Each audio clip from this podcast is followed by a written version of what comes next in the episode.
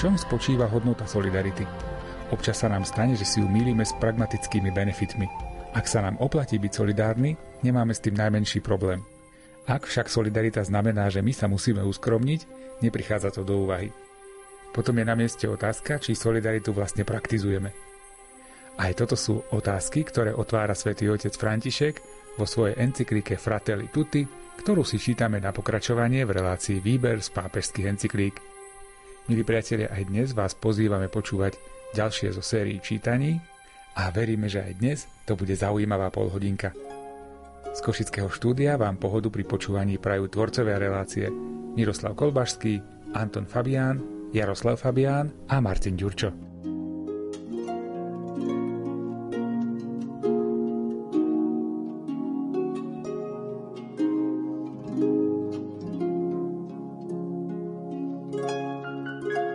Chcem zdôrazniť solidaritu, ktorej dosiahnutie ako morálnej čnosti a sociálneho postoja, ktorý je plodom osobného obrátenia, si vyžaduje úsilie mnohých subjektov, ktoré majú zodpovednosť výchovného a formačného charakteru.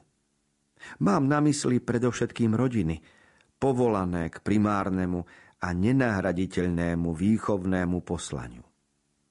Oni tvoria prvé miesto, na ktorom sa žijú a odovzdávajú hodnoty lásky a bratstva, spolužitia a zdieľania, pozornosti a starostlivosti o druhého. Oni sú tiež privilegovaným prostredím pre odovzdávanie viery, počnúc od prvých jednoduchých gest zbožnosti, ktoré matky učia svoje deti. Čo sa týka vychovávateľov a formátorov, ktorí v škole alebo v rozličných centrách združujúcich deti a mládež majú náročnú úlohu vychovávať deti a mladých, sú povolaní uvedomovať si, že ich zodpovednosť sa týka morálnych, spirituálnych a sociálnych dimenzií osoby. Hodnoty slobody, vzájomného rešpektu a solidarity sa môžu odovzdávať už od najútlejšieho veku. Aj pracovníci kultúry a prostriedkov spoločenskej komunikácie majú zodpovednosť na poli výchovy a formácie. Predovšetkým v súčasných spoločnostiach, v ktorých je čoraz viac rozšírený prístup k informačným a komunikačným nástrojom.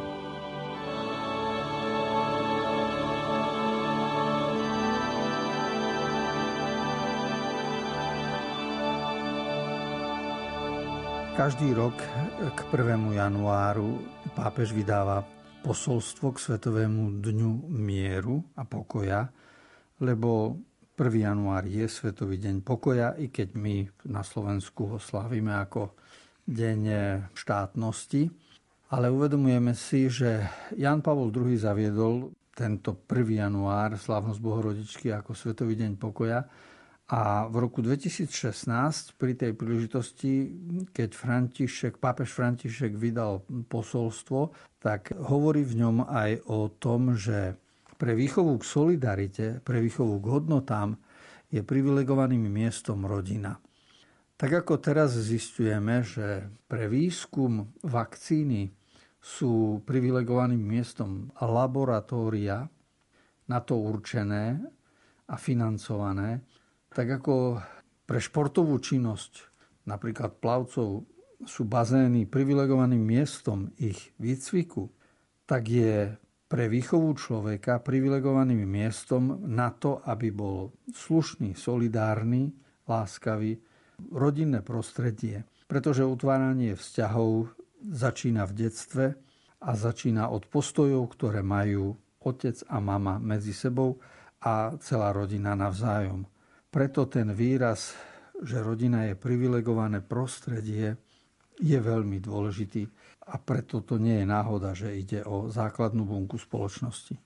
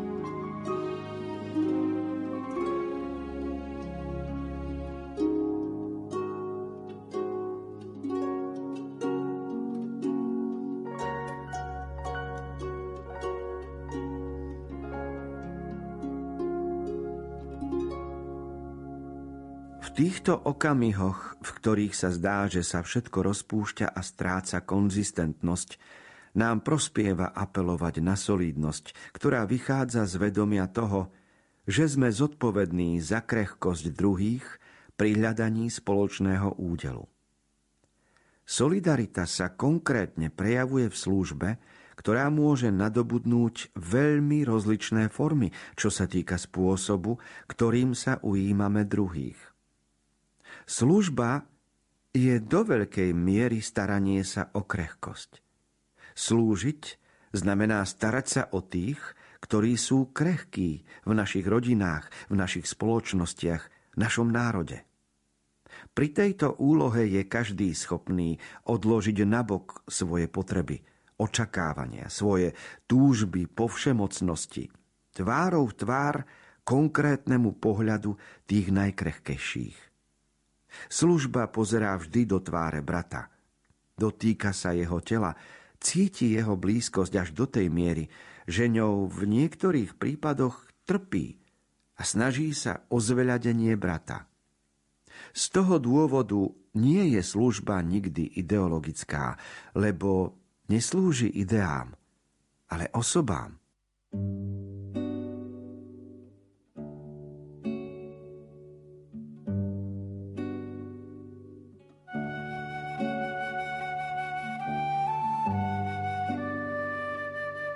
Pri slovách ako solidarita, solidnosť a služba zisťujeme, že niektoré sú používané aj v staršej dobe. V náboženskom slovníku sa používa výraz služba. V súčasnej spoločnosti sa viacej hovorí o solidarite.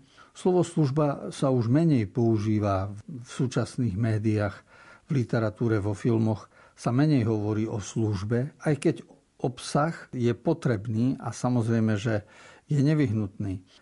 Každopádne z Ježišovho pohľadu a z jeho výkladu života si uvedomujeme, že povedal, na to som prišiel, aby slúžil, nie aby sa dal obsluhovať. A z jeho pohľadu služba bola povýšená, nestala sa otrockou záležitosťou, ani niečím, čo človeka podceňuje a ponižuje, ale povyšuje. A keď sa takto dívame aj na hodnotu služby, tak si uvedomujeme, že v Božích očiach máme cenu. Preto pápež hovorí aj o solidarite, aj o službe, ako o výzvach, ktoré sa nášho života dotýkajú každý deň.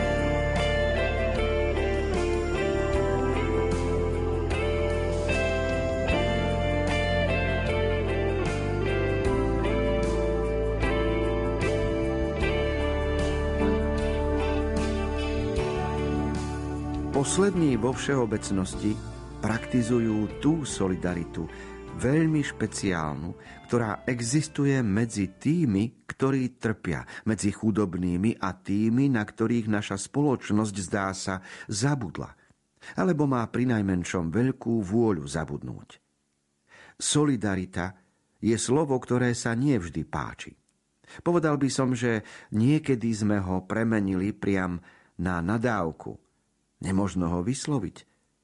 Je to však slovo, ktoré vyjadruje oveľa viac než len nejaké sporadické skutky štedrosti.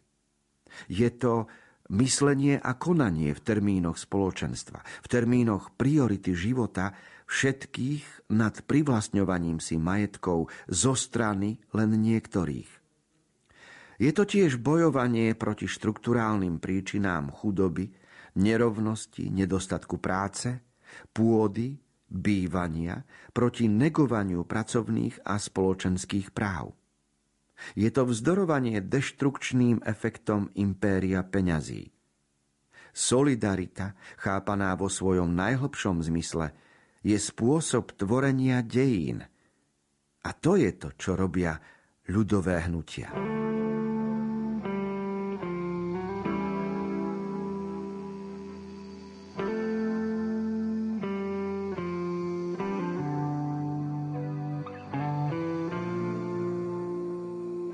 Od roku 1894, keď Leo XIII vydal prvú encyklíku Rerum novarum, vtedy to bolo o robotníckej otázke, o rozdieloch, ktoré boli v spoločnosti medzi zamestnávateľmi a zamestnancami, tak odkedy začali sociálne encyklíky, tak hovorí sa aj o solidarite, pretože patrí to medzi piliere aj sociálnej práce, aj kresťanských sociálnych postojov, pretože nejde len o spravodlivosť, ale aj o solidaritu.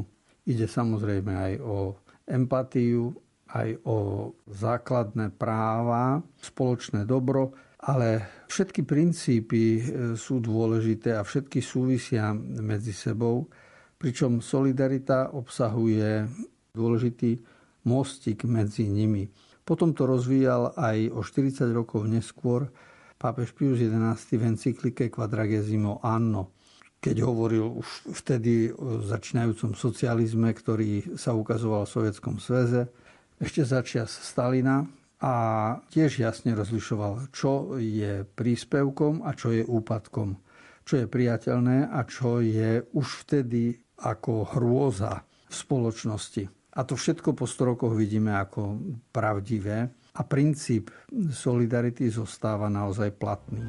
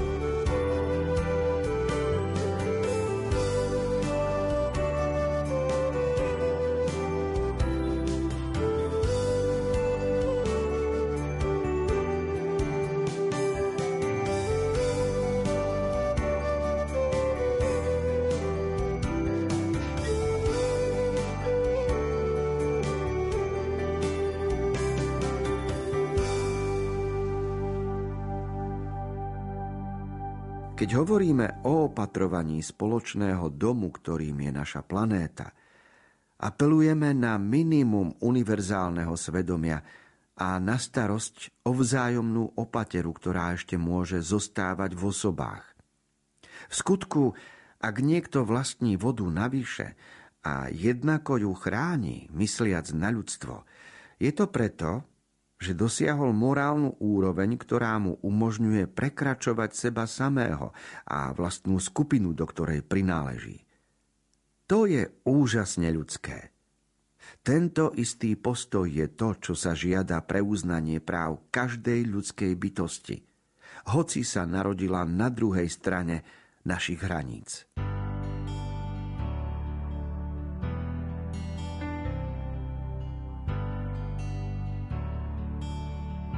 Pápež František, hovoriac o ľudskom bratstve vo svojej encyklike, nemôže sa nedotknúť aj ochrany životného prostredia, o ktorej hovoril už v encyklike Laudato Si. A myslí tým na to, že žijeme v spoločnom dome na našej planéte a že teda naša láska a solidarita sa prejavuje aj tým, že chránime spoločné zdroje a šetríme aj čo sa týka vody, aj čistého vzduchu, aj všetkých energií, ktoré používame, lebo sa snažíme byť ľudskí a vychádza to zo srdca. Vychádza to nielen z účelu, ale vychádza to z postoja voči druhým ľuďom. A toto hnutie je dnes silné, je naozaj ľudové, zasahuje všetkých, lebo človek si uvedomuje vo svojom racionalizme, že by sa sám zničil, keby nešiel novým smerom.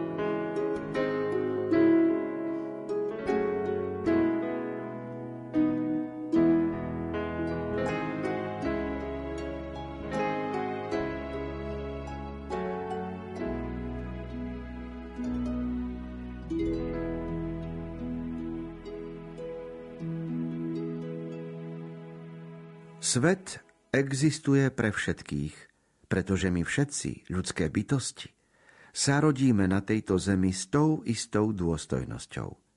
Rozdiely farby, náboženstva, schopností, miesta pôvodu, miesta pobytu a mnohé ďalšie sa nemôžu predsúvať alebo používať na ospravedlnenie privilégií niektorých na úkor práv všetkých. V dôsledku toho, ako spoločenstvo musíme garantovať, aby každá osoba žila s dôstojnosťou a mala primerané príležitosti na integrálny rozvoj.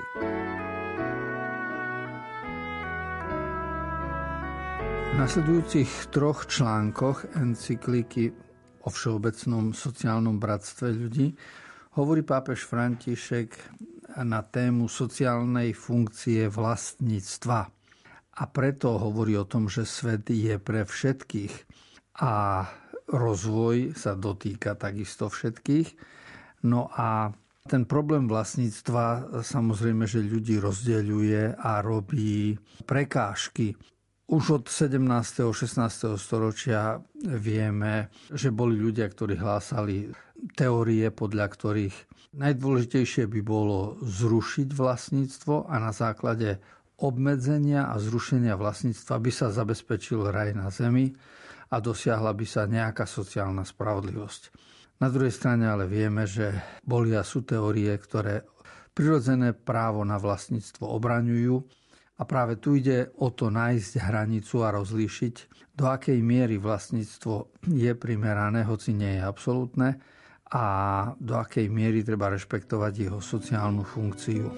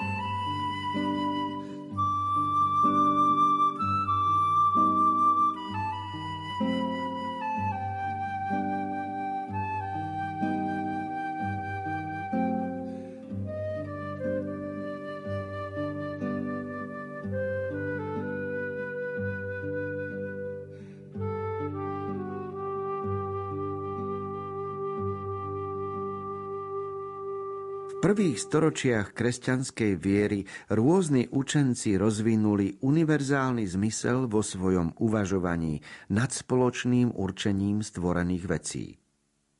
To viedlo k mysleniu, že ak niekto nemá, čo je nevyhnutné prežitie s dôstojnosťou, je to preto, že si to druhý privlastňuje. Zhrňa to Ján Chryzostomos, keď hovorí, že nedať chudobným časť vlastných majetkov je kradnúť od chudobných, je oberať ich o vlastný život. A čo vlastníme, nie je naše, ale ich. Ako aj tieto slová svätého Gregora Veľkého. Keď rozdávame bedárom čokoľvek, nedarúvame im naše vlastné, ale vraciame im to, čo im patrí.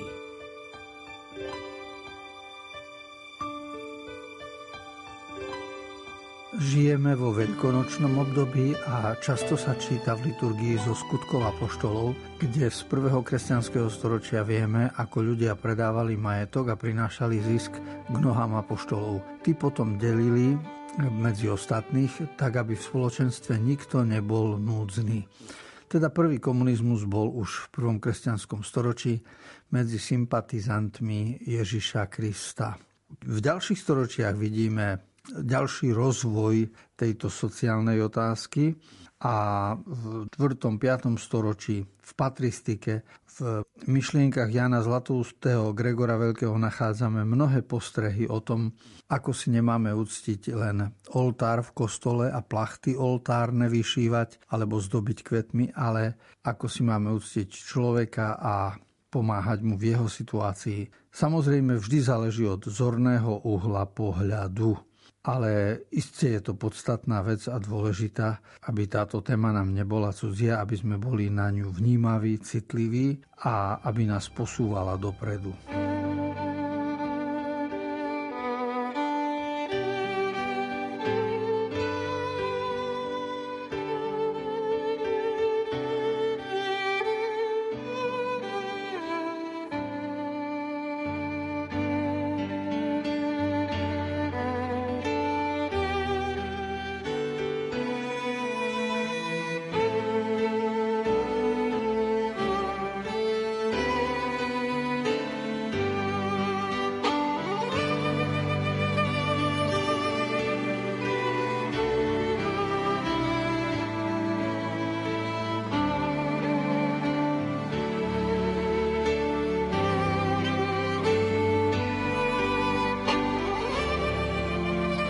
Relácia Výber z pápežských encyklík sa pre dnešok končí.